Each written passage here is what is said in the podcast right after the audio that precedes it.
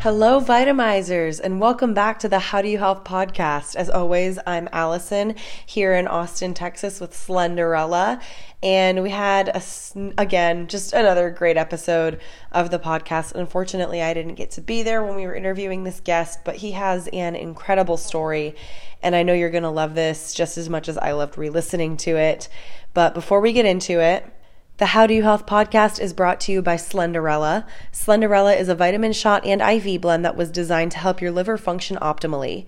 It got its name when the creators started noticing that liver detox was causing many clients to lose weight.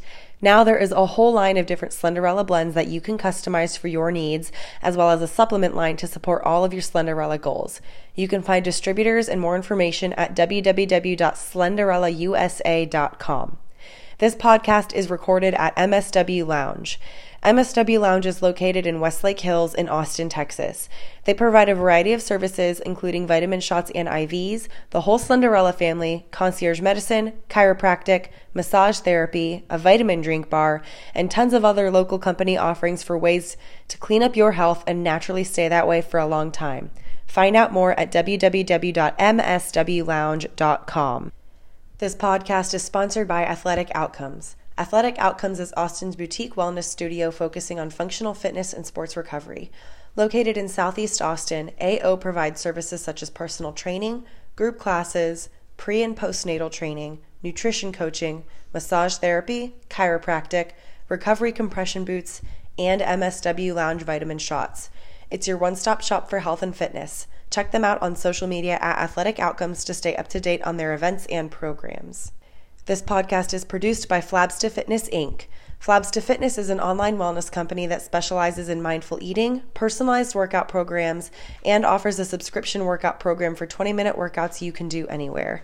It's also a social media content firm for creation and scheduling of content and engagement with your fans on a variety of platforms, including this podcast. Find out more at www.flabstofitness.com. All right, so today's guest is Peter Maldonado. He is the founder of Texas Sober Yogi at TX Sober Yogi on Instagram, and his story and transformation is just super inspiring. We were really excited to get him on. He is based in Houston now, used to live in Austin. Now he's based in Houston, but he comes to Austin fairly regularly, and we were really excited to grab some of his time to record this episode for you guys, where he just basically shares how he totally transformed his life. Um, getting away from addiction and and all those different things and how he helps other people do the same now. So uh, I'll stop babbling as normal and let the boys get to it. Here is Peter Maldonado on the How Do You Health podcast. All right, we're live. Well, welcome to the How Do You Health podcast. This is uh, episode, I don't know, I think it's like 63 now. So we're pretty excited about 65, that. Like that. Um, today's gonna be a fun episode. We got uh, Peter Maldonado, Texas sober yogi, right on your Instagram. That's, yeah. We've known each other for a little while. Like we used to practice. Uh, well, when I lived in Houston, we used to practice at Black Swan and run into each other there. Yeah, met you right before you left, right? Yeah, yeah, right before I left, and and, and it was funny because you had just moved there, just so we kind of switched spots. Um, and we've been connecting on Instagram here and there, just like we do with a lot of different people. And, and uh, I can't wait to get uh, to talk about different things because I know you're you're big in the health community, particularly in the helping people get sober and get off of addictions, right? And so um, we we got John here and. Uh, Nurse Doza, and so we're going to talk some vitamins and some biochemistry, I'm sure. Uh, Tex Mex Yogi here, so let's go ahead and get, get it started. Yeah, so I know we just met, Yes. okay. And uh, you shared a, a, cool story about where you're at now. So since this is your story about how do you health, you know, mm-hmm. kind of catch us up to date on where you're at right now, man. Like your journey, what's gotten you up here to this point. Um, my journey, like where it started.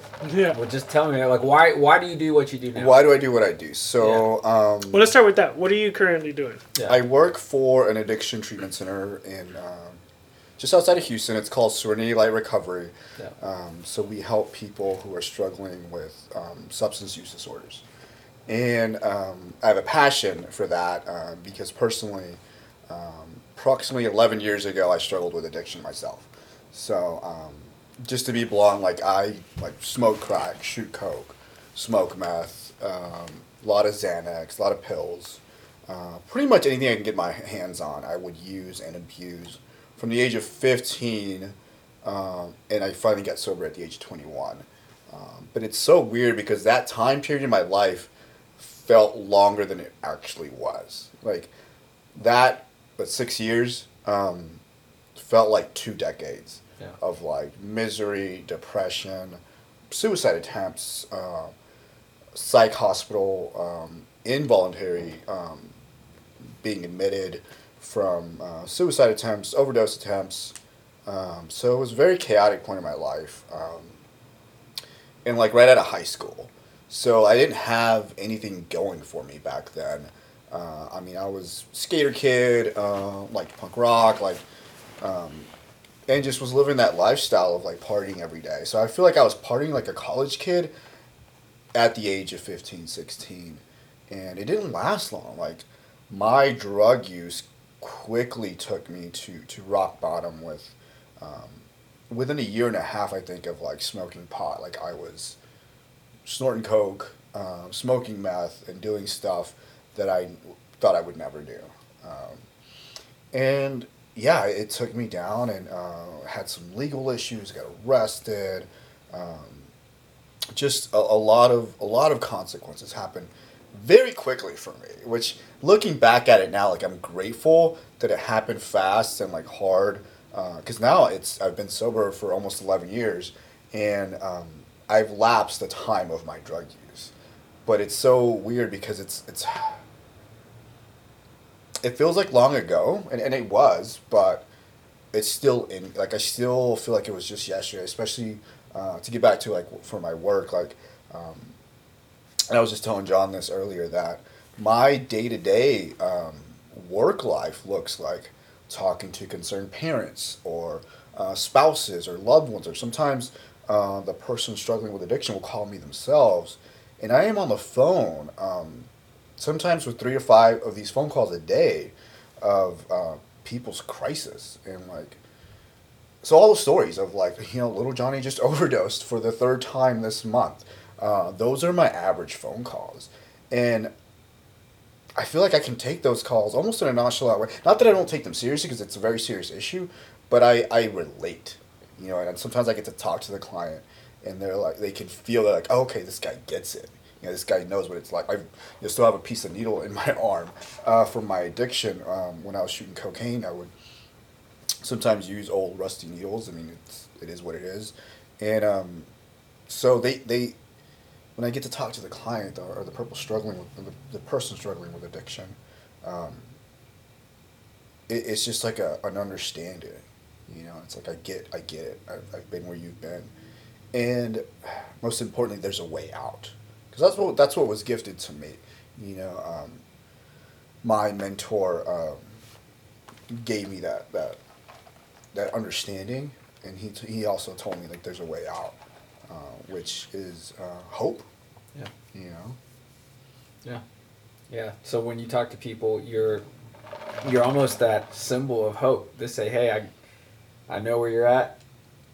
This is where I'm at now. Possibly, you know, you could do the same, right? But you got to do the work, right? That's one thing we were talking about. Mm-hmm. It's it's not just as easy as just saying, "All right, I'm ready."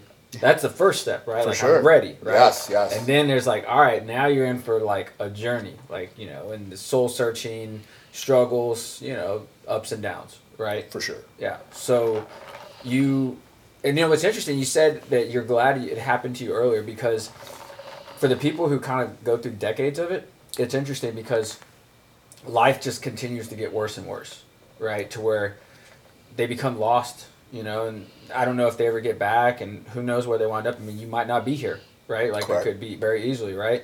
And so the fact that it happened so young, so quickly, you basically grew up way sooner than what you expected and now you kind of graduate into this idea of saying like i still have a whole life ahead of me mm-hmm. right you're still very young right you're like early 30s yeah 32 yeah. yeah yeah so like you have a whole life ahead of you and you have this like wisdom already through the struggles that you went through to basically tell a 40 or 50 year old like hey i know what you're going through and they'll listen to you yeah yeah, yeah. it's uh yeah it's been it's been a journey and um you know getting i got sober in austin so i love austin i, I get to come back and visit um, yeah it's a hard place to get sober. In Austin, Yeah. well, it is, but it isn't at the same time because there is a, a really cool um, recovery scene. Yeah. Here in Austin. It's a subculture. Yeah. Yeah, yeah, yeah. and I, we did a lot of fun stuff here uh, early in sobriety with a lot of friends. Um, and one thing that was promised to me, and something that I got to experience, is like I still get to experience life. I've been to more concerts uh, in sobriety. Yeah. You know, um, I can actually afford to go to stuff. You know, like in my addiction, like I actually have my, money left over. Yes, exactly. Because in my addiction, like everything went towards like, this a full time job. Yeah. You know, like staying loaded for for daily is uh, expensive. Yeah. And um, but getting to, I mean, I've gone to a ton of shows. I've been to almost every, you know, when I, when I lived here in Austin, I would go to South by every time, ACL.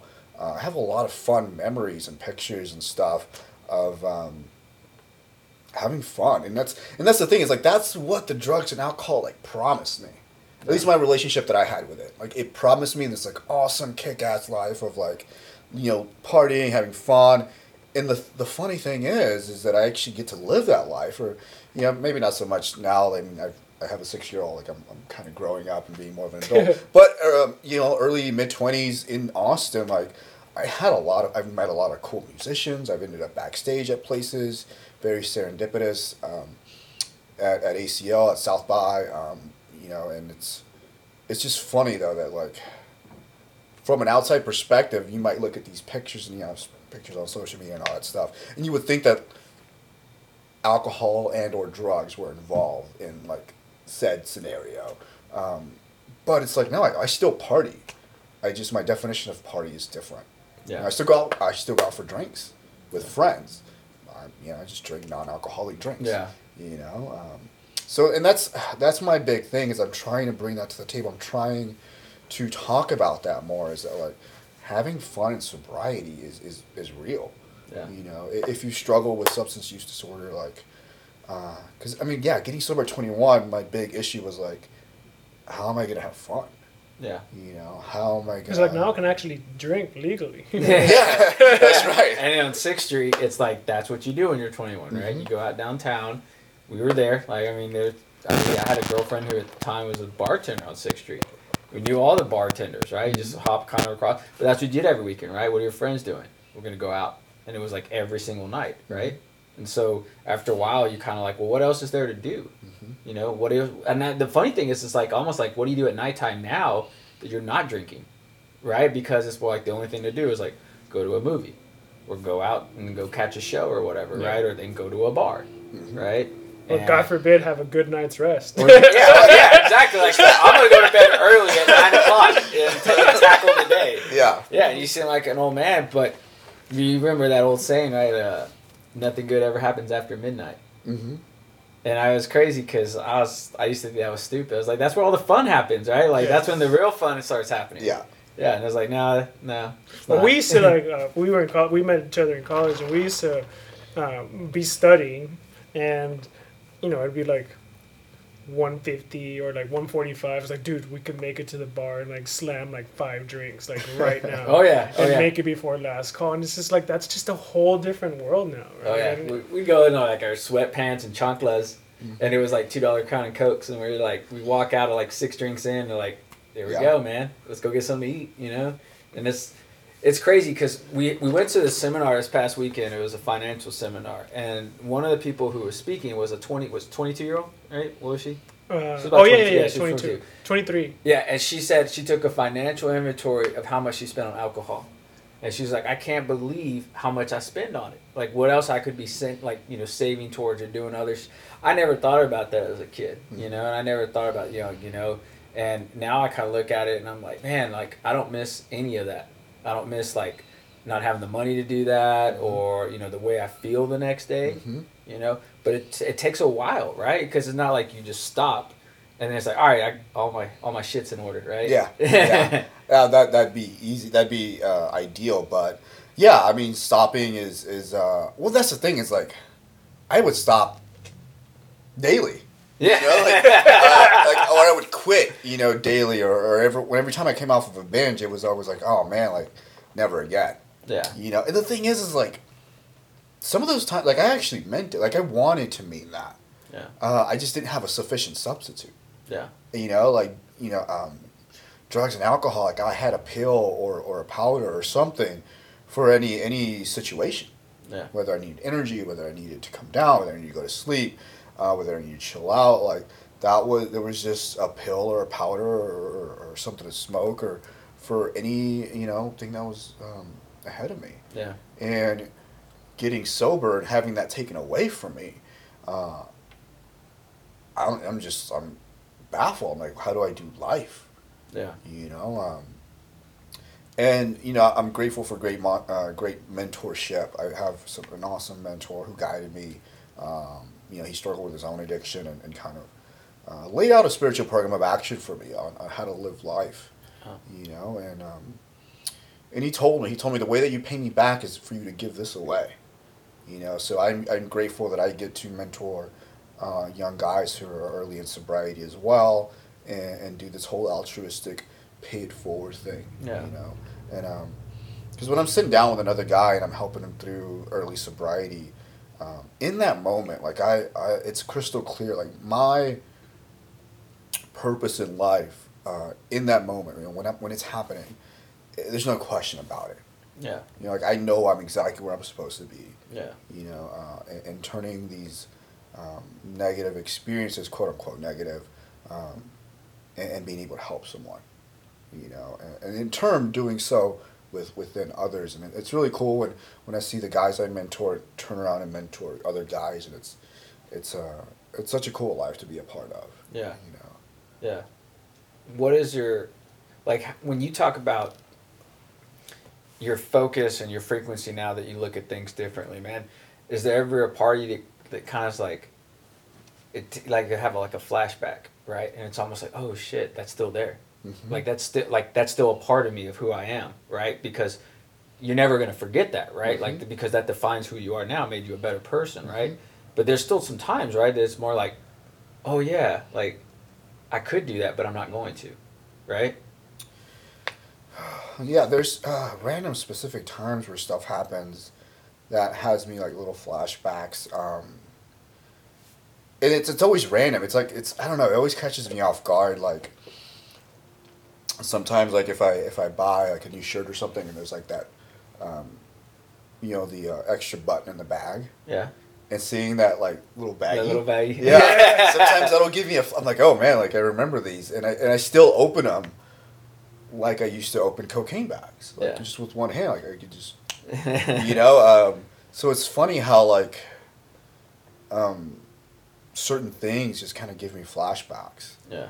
Um, and That's crazy. That's funny. Yeah, in the most random things. Um, the so I remember early in sobriety, uh, the, the color orange. Like I remember I saw like a a cone on the road or something, and like for whatever reason, like during that time, like it like it reminded me the orange caps that came on the syringes, you know, that I would mm. use to shoot up with, and uh, it freaked me out. And it doesn't happen as often. Like it rarely happens nowadays, honestly. Um, and um, but it's weird like that that recall. Yeah. You know, uh, it's not what it used to be. Obviously, like it's the art. I can easily push it aside now. Yeah. You know, it's a cool like, oh hey, like remember? Yeah, I remember. Yeah. And, yeah. And, but we move on. Yeah, yeah, yeah, yeah. Well, I remember hearing someone say that you could basically not have a drink for like thirty years, and pick up right there, right back where you were mm-hmm. if you have another one, right? Because just the way that your brain changes the frequency and, and the chemicals, it, it basically like it stays with you. Like your brain is altered to the point where you think differently, right? Like we're like, I remember I would talk to people about happy hour, and I'm like, man, how many drinks do you have at happy hour? And they're like, I don't know, a couple, like one or two. And I was like, that's it. Like that's all you have is dollar beers, man. Come on, like you're gonna have like six or seven, right? Yeah. And they're like, no, that's weird. Like why would I have that many? I'm just like, oh, maybe I'm the weird one, you know? Like yeah. you know so like that little voice in your head that says like stop, right? Like some people don't have that. I don't have that. Yeah, yeah. Yeah. That's yeah. interesting. Yeah. Yeah. So I, it's just you're wired differently. Yeah, and and that like the whole mental perspective on it, like you know, almost eleven years sober, and I still. Um, I see someone at a restaurant leave a half glass of wine, stuff like that. Like, still baffles me. Like, I don't think I'll ever understand it. Yeah. Um, and I'm I'm clear today that I don't have to. Yeah. You know, like it's cool. Like I understand that other people can drink that way, and, and that's cool. I've I've have friends. I have I've dated people dated girls who drink responsibly or casually, and um, it's weird because it still baffles me. But it's like I understand that I don't understand that. Yeah, yeah. And I'm cool with yeah. that. Um, but the, the, the yeah the mind has. Uh, I remember I was about seven years sober. I, I, I don't know where like this source came from or how much truth there is to this, but I heard this theory that like at seven, at seven years, like all of your cells have technically rejuvenated or whatever, like that you're technically a new person after seven years. Yeah. You know, uh, I, I don't know if I like misinterpreted that theory or whatever, or if there's any truth to it, or any science behind it. But I took that, and my uh, my alcoholic mind, you know, my drug addict thinking was like, at seven years sober, I was like, if I'm technically like if this, all my cells in my body, yeah, at seven years sober, have never seen or touched a drug or alcohol like would it be different like could i do it successfully could i control it can i yeah can yes. I be like yeah. can i be like yeah. one of these people that, that I can, can just have one or two drinks you know take a couple xanax every one now and then and you're stressed out or whatever or smoke some good weed or whatever yeah right and that's the thing like i don't have nothing against the institution of drinking like by all means if you can responsibly yeah. cool you know i'll i'll buy you a drink yeah um but um it dawned on me that non-alcoholic slash drug addict people probably don't have don't have that thought process. Yeah. You know, so uh, I bounced it off some friends. I bounced it off my mentor. He's like, "Yeah, dude, like." If anything, that just proves that you're still an addict. Yeah, yeah, yeah. yeah. It's that old mentality, like, well, I'm just gonna drink beer now. I'm not gonna drink liquor. Exactly. Yeah. yeah. it's, it's that's called cross addiction. Yeah, yeah, yeah. Because I would do that all the time. I would go into rehab for one thing and come out doing something else. Yeah. You know, and well, I know, like you said, you were just like sugar binge after after you stopped. Oh hell yeah, man! I went on Nutella and Dr Pepper afterwards, man, and I would and I couldn't figure out why. I was like, God, uh, why am I craving sugar so much? I naturally crave sugar to begin with. Like I have a sweet tooth, but then it was like just intensified. Like I couldn't get enough of it. And I'm getting like there was a 7-Eleven next to us. So I'd get like a jar of Nutella with those big gulps, mm-hmm. you know, and the Dr Pepper put the cherry flavor in there and I'm just every day and I'm just like, God bless, this can't be good for me, right? But um, after a while that was kind of like the crutch, like to kind of wean off a little bit, uh-huh. right? And then and then you know, after that, then it's kind of like really like figuring out, all right, well, why the hell am I this way? Why do I why do I act this way? Why do why do I think this way, right? And you know, I'm still kind of looking at that today. I've, I've, I've made peace with a lot of things, but um, it takes a while, right? Because like you said, it, it's not that. All right, here I am. I'm ready. Like, what do we do now? It's like, oh, well, you have to do this step. You have to do this. You have to do this approach, and it's a lot of work, right? Because it's a it's a total body reformation and transformation to where you don't like who you are, mm-hmm. right? And you don't like what you've become. And you've hurt a lot of people. And you've also tried to say, well, you know what? This is what it is. I could easily give up or I could try to make things better. Mm-hmm. And and just talking to some people, you can see. And this is the question I've always had: Why is it that some people succeed and other people don't? Mm-hmm. You know, I, I don't know what it is. Like, because you see it in practice too, right? You see, like, hey, this person. You might even say that person's going to make it. Mm-hmm. And then other people are like, that person doesn't have a chance. Mm-hmm. How do you feel like? How do you get through to those people? Great question. And I, the perspective I have, um, and I am, I am blessed. I, I get to work uh, with people on a daily basis. And um, a few years, three, four years ago, I was um, in direct care. So I was working with clients directly. Uh, as a recovery specialist, so I was mentoring and helping these guys on a daily basis. I would carry a caseload, and um, essentially see my clients. Um, I worked with men um, individually, have individual sessions twice a week. So, um, but my perspective is is. And great, I've, I've had some great mentorship, some great therapy, and I've always had this, this approach of detachment. You know, like I'm crystal clear that like my, I make a small cameo in their lives, You know, and I and I, I do my best every day to give hundred percent, and I I know that I'm just a small small sentence in their book of life. Yeah. You know, not even a whole chapter. You know, I get to um, be a part of. You know, uh, so I don't take the responsibility of of someone like getting sober and making it. Yeah. You know, like, I, I'm I'm really I'm grateful and I'm blessed, and I know a lot of people.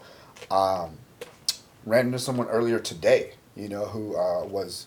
You know, I'm not gonna say any names, but this guy was a client in, in the facility that I was working at, and he's seven years sober. Like I saw him at his worst, right? And I saw him earlier today, and he's seven years sober. Um, but I'm crystal clear that I don't take credit for that. Yeah, yeah. You know, like, I got to participate, and I'm grateful that I got to see a living miracle, right? Because this guy, this guy was like, he was actually talking about going to the dentist because he, he he was a meth smoker, so he had destroyed his teeth. Yeah. You know, and he was talking about like now he can afford to go to the dentist Yeah. and get it all fixed, and you know, kind of just um, repairing stuff from our past, and um, you know, it, it's like the universe has allowed me to be a part of this guy's story, and I think that's really awesome. Yeah. You know, because I do hear there is a lot. You know, the the the other side of that coin is like I do hear a lot of people like a lot of deaths. You know, um, a few months ago, again, a client who was uh, went through this treatment center that I worked at, um, overdosed and died. You know, and that's just the reality of it. But I don't take responsibility for that either. You know, I'm crystal clear that I did my best when I worked with them, uh, and there was a whole treatment team. It wasn't just me, obviously. Um, there's you know different stages to recovery, different aspects to treatment, and um, I I can I can go to sleep. I can rest easy knowing that I'm doing my best. Yeah. You know? And, and it's cool, but it's cool when when when they come back and, and it's like hell yeah, like that's awesome. Like this guy, Yeah. like was coming straight out of prison when I met him. Yeah. You know, and here he is, like about to get married and like, you know, doing uh, great in life and, and all that stuff, and it's, um, it's So a I, cool thing. I mean, I imagine that because it could be really tough if you did Yeah. try to take responsibility for, or like if you put it on you, like, damn it, I can't believe I can't get through this I person, failed. or I like failed that person. it would feel like that. Do you do you That need is- other other yes. practitioners or? Uh, it's it's a very unhealthy, in my opinion. Um, well, I'll tell this to anyone. Like, I have seen professionals in my field, um, who have uh, them themselves have uh, like gone on to relapse. Yeah. Because they take on too much of this responsibility. Yeah. Well, at least I, I mean I don't know that for a fact, but that's the perspective. That's my opinion. Uh, you'd that's imagine it at least. that's what they a told role, me. right? Yeah, I mean, yeah. They, they told me that it's a stressful job and all that stuff, of course. And um, I've seen people get loaded over it, you know. And I've again, I'm grateful for great mentorship because my mentor always told me to detach. You know, you get to be a part of their lives. You get to um, show up and, and give 100% and do your best and hopefully make an impact, you know. Um, but we can't go on making, you know, tying into the ego aspect of it, Yeah. of taking responsibility. Um, because stuff like that can happen. Like I've seen it. I've seen it. I've seen close friends of mine, you know, get loaded and like, it's like, dude, you were just working at a treatment center like a day ago, and like you're Yeah. smoking crack now Yeah. you know, like you know, and um, and then they, you know, end up going to treatment themselves, and you know, which I hope that they do, and I'm, I'm grateful when they do. But it, uh, yeah, it's this job is stressful. Yeah. This podcast is sponsored by Athletic Outcomes. Athletic Outcomes is Austin's boutique wellness studio focusing on functional fitness and sports recovery. Located in Southeast Austin, AO provides services such as personal training, group classes, pre and postnatal training, nutrition coaching, massage therapy, chiropractic, recovery compression boots, and MSW lounge vitamin shots. It's your one stop shop for health and fitness. Check them out on social media at Athletic Outcomes to stay up to date on their events and programs. you kind of have to separate yourself. I mean, in the medical world too, it's the same thing, right?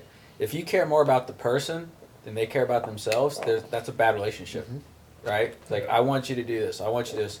They don't give a shit. I mean, I remember I sat there and talked to my cousin one time. He had left behind two kids. He basically killed himself through drinking. I said, man, if you're gonna do it, at least just drink, or at least take some vitamins. You know, you're depleting yourself. And he's like, ah, maybe. So you don't care? Nah. I mean, at that point, I didn't know what else to say, right? It's like, okay, man. And so we all kind of slowly watched it. And it's it kind of like leads me to this thing too. This weekend as well, we saw these Navy SEALs, and they have PTSD, and one guy was literally on the brink of suicide, right? Because he didn't know how to deal with it. He created a nonprofit because he kept seeing all his brothers, you know, basically going through all this, right? And he's like, I'm gonna do something about it. So here it is. There's this panel of Navy SEALs up there, you know, all tatted up, big guys, and they're talking about doing yoga and acupuncture and meditation and vitamins and like talking about how this has like helped them so tremendously when all they were given was just a few options in the, in the medical world right and i think it is a holistic approach. You keep saying that too like the whole body treatment mm-hmm. right like you do yoga all the time right? Right? Yeah yeah i practice daily. Yeah. Yeah i have a personal practice. And yoga is something i'm glad you brought that up because when i was about five or six years sober um, i I kind of hit this dry spell in my sobriety, like where I was like, I was sober, but I wasn't necessarily happy. Uh, a lot of a lot of outside circumstances were going on. Uh, I was in, in an unhealthy relationship, and uh, but again, internally, like what was going on with me is I was not happy, right? Uh, and I didn't know that I wasn't happy. It was just like a very mediocre, almost like an uncomfortableness that I had like grown to like accept and like just you know, uh, it was just there. And um, and the whole like recovery thing that I was doing, everything that I was participating in, um, you know, I was really involved with the twelve step fellowship and a lot of other stuff uh, revolving that. And um, and it's funny because I. And I'll just go out and say it. Like egotistically, I was making a name for myself in an anonymous program, which is it kind of defeats the yeah. purpose, right? Um, there was a lot of ego stuff going on. You know, I was young. I was young, but I was sober for five or six years, and I ended up mentoring guys who were older than me and all that stuff. And had, it was just a weird set of circumstances where like older guys looked up to me and people looked up to me, and I just didn't know how to handle all this, right? Um, and I found yoga. You know, uh, I stumbled into a yoga studio, and it was cool because the whole like spirituality aspect was still there. Like yeah. it, it, wasn't revolved around being sober. It was just human connection. Yeah. Right. And I didn't have my ace. Right. Like I didn't have the ace up my sleeve because like my big thing was always like, oh, I'm the guy that's sober like a long time. Right. You know, for for being sure. as young as I was in my early twenties, you know, mid twenties, being sober five six years.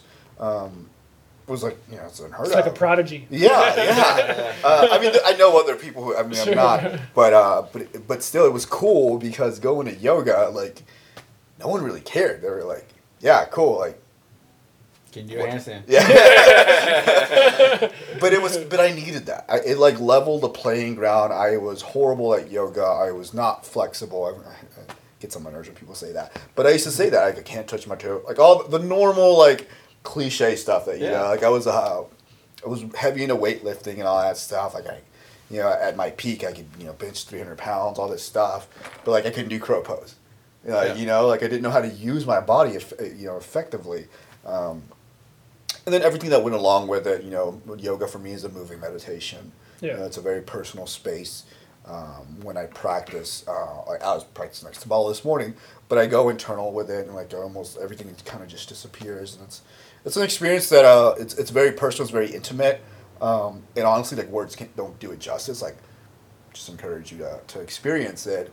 Uh, and I've heard other people describe like running or cycling in that way, and I'm like, oh, like this guy gets it, you know. So I don't think it's strictly just yoga. Yeah. It's just happened to uh, what um, attracted me and, and just kind of did it for me. That that's interesting because for me, that's that's kind of what yoga had done for me as well too. I kind of went through that period of, uh, as well, where it's like I was an athlete, and yoga was always very humbling, yeah. from the sense of like from introspection, right? Like not necessarily from like, oh, I can't do that, I can't do that. There's some of that too, obviously, but it was like just the introspection. And for me, thankfully for me, it was never like I had to go, um, you know, I. I told you earlier, like I drink with my dad basically. That's that's the only time, and maybe I'll have like a toast during New Year's kind of deal. But I I could have gone that through that path a little uh-huh. farther.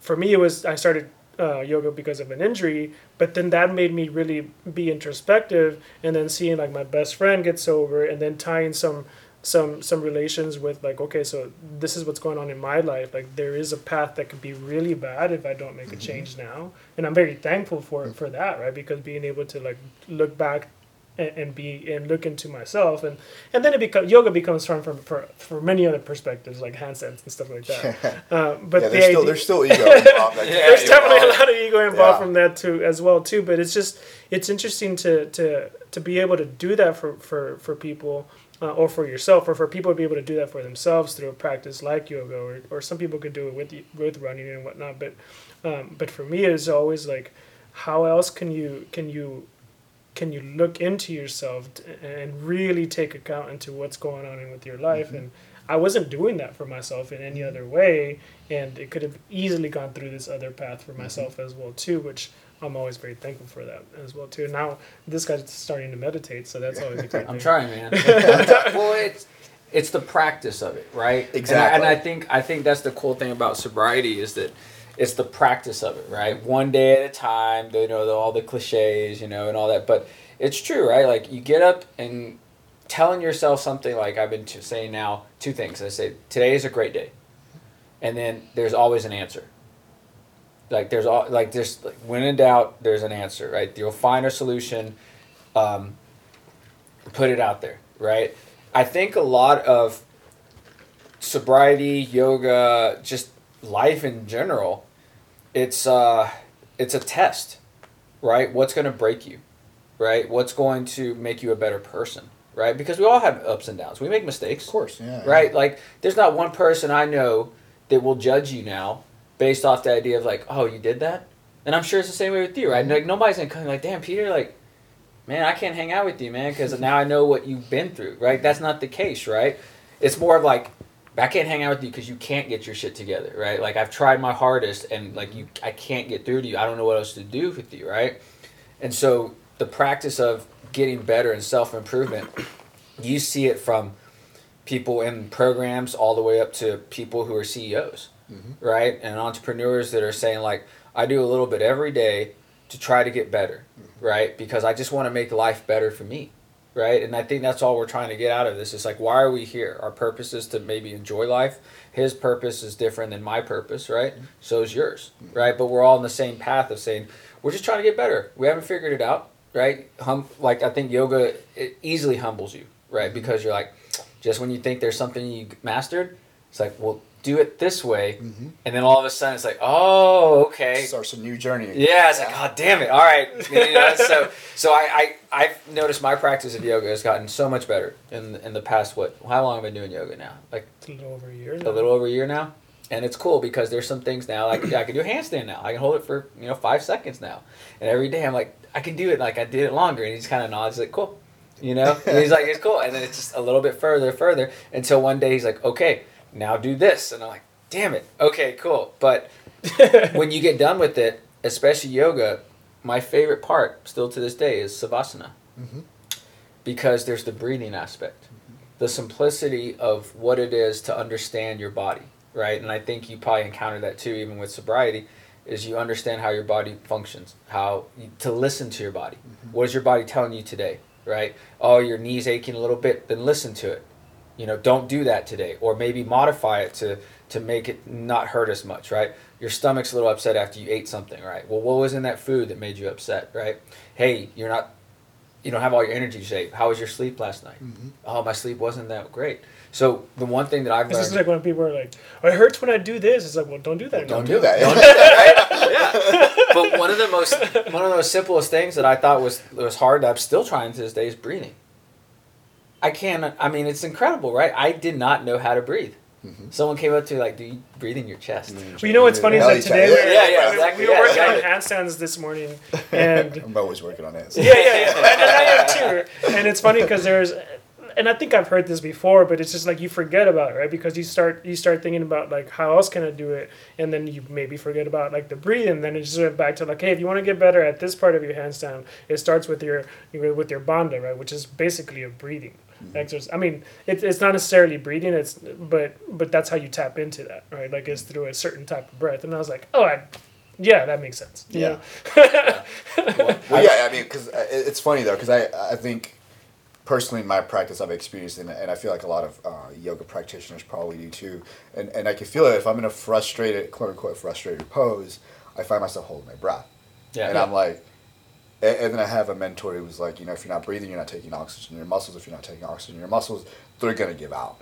And when I used to practice in the beginning of practicing this handstand thing, uh, and handstand is just a symbol. It's just a it's just a journey that I was on, and uh, interestingly enough, a journey that I'm on right now is is, is the pistol squat. Like I, I What's can't. That it's a pistol squat is, is doing a one legged squat.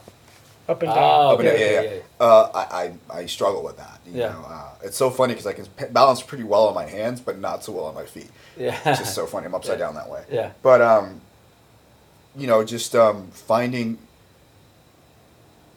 yoga like t- it gives me life lessons. You know, of like when do I need to back off and, and like relax, or when do I need to push push through and go forward. You know, um, the whole like yogic philosophy, like the whole like eight limb path of yoga. Like technically, I mean, the asanas, you know, the yoga poses, mm-hmm. are only an eighth of yoga. Yeah. Know? So there's a whole lifestyle around it. There's a whole like, you know, um, aspect of like non-stealing. You know, of um, being good to others. You know, uh, a cleanliness, like you know, nutrition. Your, nutrition. Yeah, there's a, it's a true holistic. You know, and that's what I fell in love with. And it's so weird because I kind of fell into it backwards. I feel like uh, my recovery and like the stuff that I was doing to get sober, and, and you know the twelve step fellowship that I was involved with and all that, were actually hitting all the other aspects of yoga, and and, and I kind of came into it backwards because most people come into it from the asanas, you know, the the physical practice, yeah. and then like dive in deeper and, and, they're intrigued and they're more interested and they, they find out that there's a whole lifestyle to it. So it's weird how I came in through the lifestyle thing first yeah. and did like the actual poses almost last. Gotcha. You know, um, but the whole like holistic perspective and um, and that's what yoga has done. Uh, the the physical practice has taught me to listen. Yeah. To listen, not just my body but my mind, and even like getting deeper and behind it. And it's like, you know, what's my spirituality slash emotional state like? You yeah. know, and being able to watch and witness that, you know, um, has been really cool. Yeah. Hey, real quick before, because uh, this is getting awesome, I want I want to get into some of like what you're doing from uh, at the re- at the recovery centers from a from a I mean chemical substance. Like I mean, we talk vitamins, so I'm gonna get into that. Like, what do you what do you guys trying out? What do you guys what's working? What's not working? Do you have any comments on that? Yeah, yeah. Um, so the first thing we do with people is, is detox them off of whatever chemicals they're on. You know, it's and they generally start to feel better almost immediately. I mean, mm-hmm. not taking a bunch of oxys and you know, yeah, yeah. Uh, not being up for days on meth or whatever. Obviously, sleeping does you uh, does well. Um, but after detox, you know, um, our clients um, sit with a nutritionist. And they sit with with a, a dietitian and they you know have a one on one session uh, discuss any allergies, discuss goals, discuss, um, you know, a healthy lifestyle, a healthy relationship with food. Yeah. You know, and uh, our chef, you know, gets these notes, and you know, it's it's really cool. You know, um, we have a small team, so everyone communicates very well with each other, and we get to treat clients on an individual basis. You know, um, we offer yoga twice a week on property, um, but someone can request more of it if they want to schedule like a private session. You know, uh, same thing with the, uh, we have a thing called recovery fitness. So people get to um, also work out uh, in a group setting, but if they want like an extra session, they can request that as well. Uh, we offer acupuncture, massage therapy, uh, like an intro to meditation. Cool. You know, everything from like a guided meditation to like a very like open dialogue of Q and A. You know, we have a spiritual director that, that leads that uh, that class, and it's answering these questions is like am i doing it right like, do i need to hold my hands a certain way? You know all these yeah. things that you don't think about uh, but we actually all think about it. Yeah. um, and answering those questions and tr- truly treating the whole person mind body and spirit. You know when they first come in biolo- biologically like just keeping them alive is like number one right? Making sure they see the nurse they see the doctor um, and you know people are on the brink of seizures people on the brink of, of overdoses um, Sometimes if we pick up a client, we send a nurse armed with Narcan. Narcan is a, a medication reversal. Uh, if someone's struggling from opiates um, and overdosing, it, it, it reverses the process. But it actually sucks. If you're because what it does it, it, immediately throws you into withdrawals. Yeah. So if you're like shooting heroin or, or, or eating a bunch of oxys or opiates uh, and you and you're overdosing and dying if you get shot with narcan um, you wake up physically i mean you're alive Yeah. But you're like crap. yeah. Uh, and so there's you know we like back to what I was saying. You, we treat the biological first, you know, like go ahead and get that out of the way. Yeah. But then it's like, all right, like, but now what? Right? Yeah. Uh, so everything from the emotional state, you know, uh, it's funny, you know, seeing people who've always had um, a, a true, truly self-medicating, right? Yeah. Like truly self-medicating, whether they've experienced a trauma, a grief, uh, whatever. Yeah. You know, um, they're so used to this band-aid, this crutch, this, you know, insert chemical, right? Whatever. Yeah. And seeing that getting, and I relate, obviously, getting that rip taken away from us. Yeah. We're just these fragile creatures. We're like, anything, everything will hurt my feelings. Yeah. You know, and, and not just that, but I don't know how to cope. I don't know how to deal. I don't know how to, how to have a healthy relationship with you. I don't know how to have a healthy conversation with you. I may want to revert to to manipulation or, or even violence or whatever the person has done, you know, yeah. or, or, is familiar with or has been taught. Uh, so being very gentle, being very patient, uh, you know, being like, okay, I hear you. Yeah. and um, most of us have been there, done that, uh, and then offering an alternative, offering a solution. Uh, so yeah, dealing with early people in sobriety from an emotional stance. Um, a lot of love, a lot of compassion. Yeah.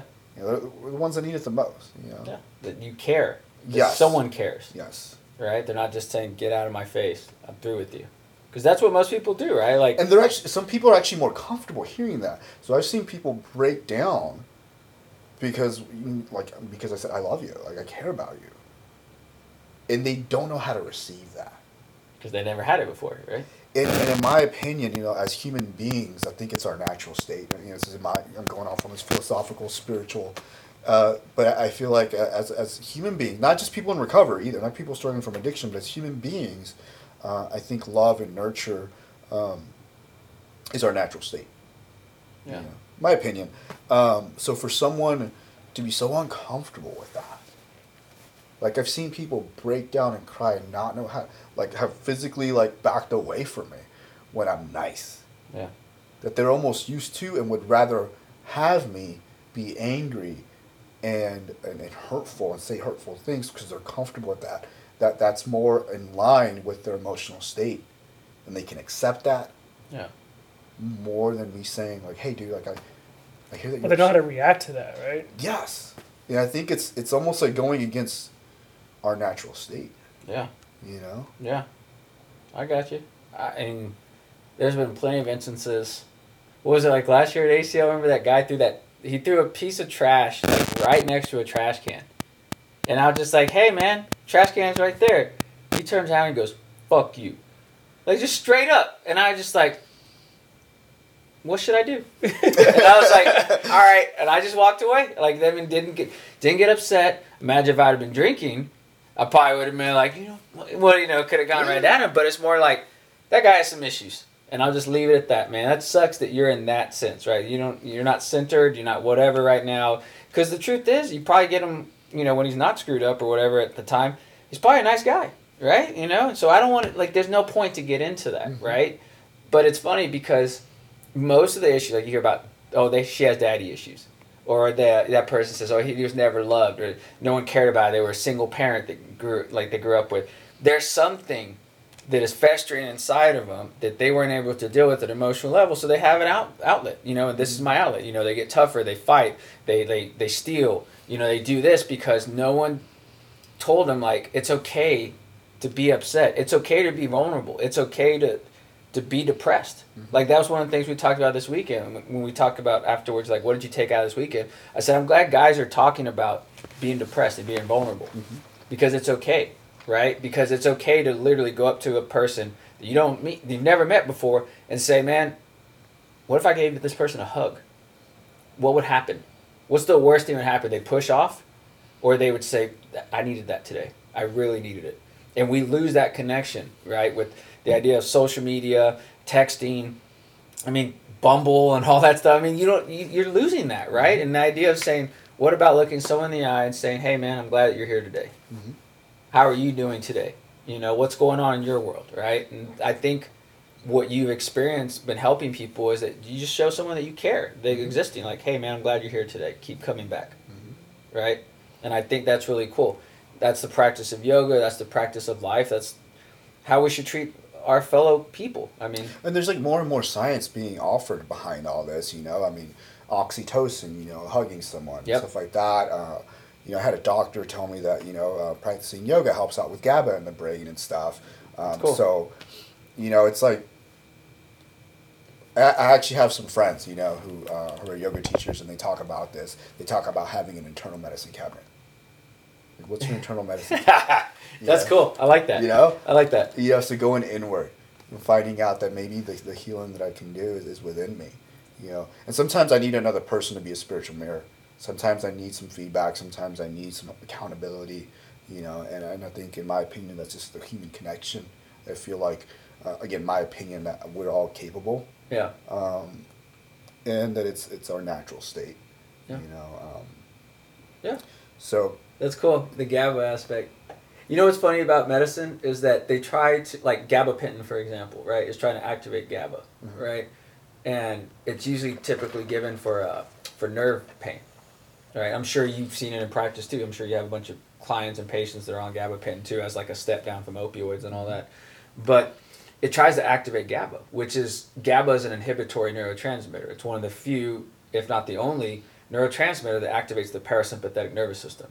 Serotonin, dopamine, reward system, right? But they are can always they might come from sympathetic. But how many things can you do that activate the parasympathetic, which is the calming aspect of your body, right? Um, chanting, right? Mm-hmm. Grounding, right? Like a lot of the thing, like eating, right? Drinking water can activate parasympathetic. Hugs, oxytocin, like all that stuff too. And so it's funny because gabapentin, if you give it to someone, it's supposed to be actually activating that that aspect. But if you give too high of a dose and you you make them stop it, they go through withdrawals and they go into seizures, mm-hmm. which is interesting. The body gets used to the idea of getting the GABA, gets used to it, and then you remove it. It's like, what the hell happened? It goes into a state of shock. But imagine that if we can activate parasympathetic nervous system on a daily basis and we're in sympathetic mode all day, our bodies are naturally in shock mm. all day long. And we're walking around so stressed out to the point where people come and say, Well, I handle stress pretty well. And I'm like, I'll be the first to admit it. I don't handle stress that well. I'm trying to work on it. That vulnerability comes out and say, Well, what do you do for it? I don't know. I meditate, self affirmation, reading, maybe talking with someone and getting my mind off of it, you know, just saying, tell me about your day. I want to hear about something else other than what's going on in my head. Right? And I think that what you're doing as far as the holistic approach, the emotional aspect, when you address that first, that's the foundation of everything. Right? If we can't address our emotions and understand that it's not just happy or sad, that there's a bunch of shit in between, mm-hmm. then then what are we doing here, right? Like the, life is full of ups and downs, right? But I got to learn to try to roll with the punches and say, today started off great. And even today, because Balder saw how stressed I was today, I was already thinking earlier, I was like, okay, what good happened today? Mm-hmm. Let me sort out the negative shit and say, what were the positives I took out? And there was a lot of positives. Like three or four things happened already. I'm like, that was good, but you're going to get overlooked because you focus on all the negatives, mm-hmm. right? And that's the thing going back to the sobriety issue. It's like, it like remember I told you the guys like life sucks, you know, uh, yeah, better sober, right? And it's like, no, life doesn't suck like there's so much beauty out there. Like I look out today and I'm like, it's sunny. Mm-hmm. Like how many people's mood got better today just because the sun was out, yeah. right? Yeah. right. I had two different Uber drivers today that, that mentioned that. I was like, I'm so glad the sun is out. I'm happy today. I was like, that's cool. yeah. Yeah, and you feed off of that, right? That's why I think yoga is cool too, because you feel that, right? You walk into a class and you just feel that energy, and it sucks up. You want more of that. You crave it, mm-hmm. right? I guess that's why you do yoga every day, right? Because that's one of the few things that can hit that parasympathetic. I feel like when there's community, you know, when there's other people, um, and, and this goes in my, I guess to anything, but when there's a community of people, when there's a group of people meeting and uh, connecting for a common cause or goal or whatever, uh, you know, it's like a, going into a yoga studio, going into a class. Like, I mean, we're all kind of there for the same thing, right? We're all you know, in union, right? Um, I, I feel like there's a lot of power. Or were some teachers like we're all trying to survive this teacher? yeah, yeah. I mean, even that, even like that being the goal.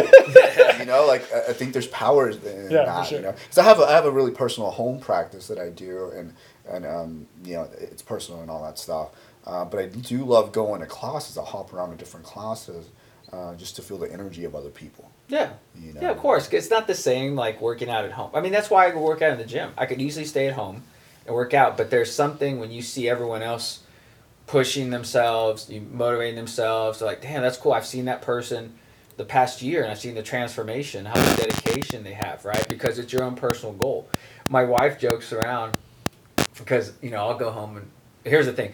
Him and I almost have a very similar physique, even though he doesn't lift weights and I only like basically lift weights, but I've incorporated yoga now. And it's funny because he has the handstands down, he has the big old biceps, and I'm like, damn, yeah, you haven't lifted anything. Like, yeah, I got it right. So I'll go home after I get done working out, and I look to see what my definition's like. I mean, most people do when they work out, right? It's just it's the the vanity that comes out, right? But my wife jokes around. She's like, God, why do you care? I said, well, no one else does. Like I'm the only one who does. Like no one else is looking except for me. So it's more of a where am I? Where am I? where have I come from and where am I going, right? Am I going the right direction, right? It's a self reflection.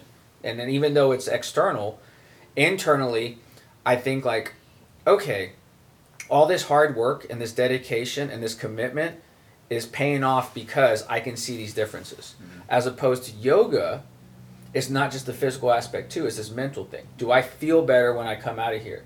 Do I am I in a better place? Does this carry over into life? Mm-hmm. Right? Because I think one of the best things about yoga was doing it at 7 a.m. because it set the tone for the rest of the day. I felt better.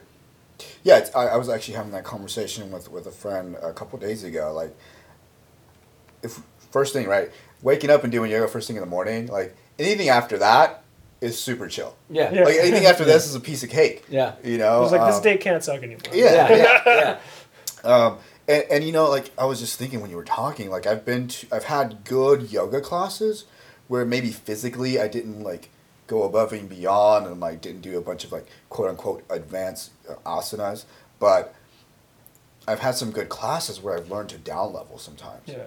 You know, and I've like listened to my body where it's like I'm just I'm like my body's like, yo, I'm achy right now and like I'm gonna need you to not handstand right now. Yeah. Like I'm gonna need you to just like child's pose it. Yeah. You know, or, or instead of like have you ever been to a class and just did uh, uh, shavasana the whole time? I have, yeah, yeah. or even like you know, and it's this is good for the ego, you know, because it's like when I down level and like, and can focus on alignment, focus on breath, focus on like not showing off. Essentially, is what I'm saying. Um, but walking out of that class and being like, I, that was quote unquote good, you know, like my definition. It's like a, uh, my definition of stuff starts to change. Just like my definition of going out for drinks has changed. Like I go out for drinks. In my life and in my definition, uh, that means non-alcoholic drinks. Yeah. You know, so my definition of a good class today is no longer. Uh, well, I won't say that because sometimes I, my ego does come in, and I'm like, oh, how many advanced poses I can hit today? Yeah, you yeah. Know? Um, but in my opinion, in my, you know, my perspective, it's like sometimes it's better when I can chill out, you know, and, and do, you know, like the uh, side plank I'm down on one knee, you know, supported side plank instead of like trying to reach for my toe and you, get as flexible as possible and, and, and quote unquote full expression, all that stuff. It's like, what if I can just chill out, listen to my body? Yeah. Like maybe that's a good class. So my definitions of things starts to change. Yeah. How my perspective. Yeah. You know? Yeah. No, I, I totally get it. The idea that meditation is the hardest thing in the world for me right now is because I'm basically saying, Tell your body to sit there and be calm and focus on one or two thoughts mm-hmm. and breathing. How many people can do that? Like, because we're go, go, go. We're go, go, go. We got to do this. Even when you're in advanced, ad, well, quote unquote, advanced, like, meditation practitioner, you still have those struggles. Mm-hmm. Right? Like, you still, oh, like, yeah. damn it, I, it's, it's been a week since I've been able to shut myself up but you keep going, right? Like you keep trying. yeah. we had a, it is the art. It is the practice of. We had a was a podcast with Kate. Oh yeah, and, yeah. and it was funny because it was like one of his mentors in yoga, and she you know focuses on meditation, and he goes, "I got a question for you. When I'm in meditation, and I'm just like not getting further in, like how do I get there?" She goes, "Just keep doing it." Yeah. and he goes, okay, I got it. I what? what? Come but on. Sometimes you need to hear that, right? From someone else who's just like, I don't know why, because it's it's like, why am I overthinking this when it's just it's as simple as like just just keep going, you're mm-hmm. fine. Yeah. And it's like, uh, yeah, you're right. it's just like the breathing, right? Like uh, Jerry's class. Um, I remember I've only taken Jerry's class a couple of times, and he's over at Wanderlust. Very different approach to things. I remember when he was talking during some of the poses, he goes, if you're not smiling during this pose, you're doing it wrong. he goes, stop frowning, stop, you know, squinting or making that face. He goes, you should be enjoying this. He goes, if you're laying in savasana and you're just like holding on like this, it's like, relax. Relax those facial muscles, right? Allow each muscle just to relax and make sure you feel the ground beneath you. Mm-hmm. And I think that's the most interesting thing is like just to imagine like, what does my hand feel like right now? What does my foot feel like right now? What do I feel like right now? Am I angry? Am I anxious? Okay, accept it. Own it.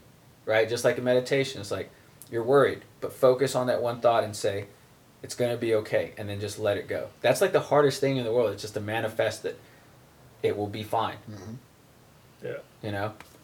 And so I think that's that's really cool that you've incorporated yoga into your everyday life and you're probably like actually incorporating into every other people's lives now that you encounter, right? Mm-hmm. Like in, in, in your practice in Houston. Yeah, yeah, it's it's uh, and you know, I mean, friends know me for this, and I'll, I'll invite anyone and everyone to yoga.